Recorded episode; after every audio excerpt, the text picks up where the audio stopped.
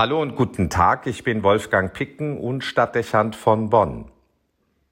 Fasten, das hatten wir gestern festgestellt, bedeutet an der einen Stelle ein weniger, damit an anderer Stelle ein mehr möglich wird. Weniger Körper und Materielles und dafür mehr Seele und Unsichtbares. Es geht um eine neue Balance von Körper und Geist, die im Alltag schnell verloren gehen kann. Diese aber stellt sich nicht von alleine her, auch nicht nur durch körperliches Fasten. Es braucht auch die geistliche Übung, die bewusste Zuwendung zur eigenen Seele und die Hinwendung zu Gott. Nur so kann die Seele wachsen und sich stärken. Das also ist die Aufgabenstellung der Fastenzeit. Die schnell übliche Überbetonung der Physis zurücknehmen und die Bedeutung der Psyche unterstreichen weniger Nahrung für den Körper und mehr Speisung der Seele. Es gibt zwei unmittelbare Effekte, die sich einstellen, wenn der Mensch auf diese Weise fastet. Zunächst bleibt Materie übrig, die man nicht mehr für seine Bedürfnisse benötigt, weil man auf sie bewusst verzichtet. Und es stellt sich nach möglicherweise anfänglichen Startschwierigkeiten das Gefühl von neuer Freiheit und Souveränität ein. Man spürt sehr deutlich, dass man nicht mehr von seinen Gewohnheiten und seinem Verlangen subtil bestimmt wird, sondern man die Hoheit über sein Leben zurückgewinnt. Man fühlt sich freier und unabhängig. Aus diesen direkten Konsequenzen ergeben sich zwei Verhaltensmuster, die seit jeher mit dem Fasten in Verbindung stehen und die es lohnt, in den Blick zu nehmen. Das Almosen geben und die Zuwendung zum Nächsten waren immer eine Übung der Fastenzeit. Die gesparte Materie, die man sonst so oder so verbraucht hätte, nicht zu nutzen, um das eigene Sparvermögen zu erhöhen, sondern großzügig auszugeben und denen zukommen zu lassen, denen es am nötigsten fehlt.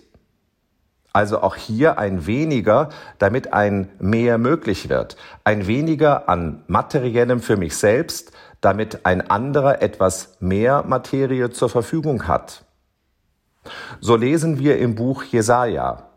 Das ist dein Fasten, wie ich es liebe, an die Hungrigen dein Brot auszuteilen, die obdachlosen Armen ins Haus aufzunehmen, wenn du einen Nackten siehst, ihn zu bekleiden und dich deinen Verwandten nicht zu entziehen. Das Ergebnis sind also die Werke der Nächstenliebe und dem vorausgehend der neue und aufmerksame Blick auf das soziale Umfeld. Wo gibt es Not? Wo kann ich mit dem, was ich überschüssig habe, helfen? Das sind Fragen, die sich möglicherweise sonst kaum stellen und die sich jetzt mit Blick auf das Gesparte wie selbstverständlich ergeben, sofern man sich vornimmt, es nicht für sich zu behalten.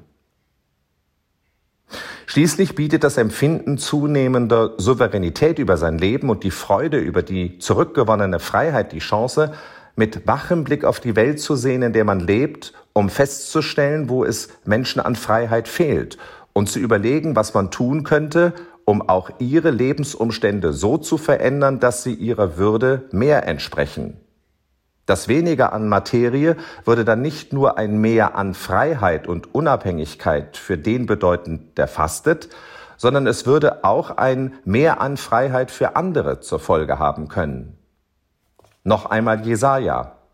Nein, das ist ein Fasten, wie ich es liebe, die Fesseln des Unrechts zu lösen, die Stricke des Jochs zu entfernen, die Versklavten freizulassen, jedes Joch zu zerbrechen. Die Fastenzeit würde nicht nur Auswirkungen auf das eigene Leben zeigen und eine neue Balance zwischen Körper und Seele herstellen.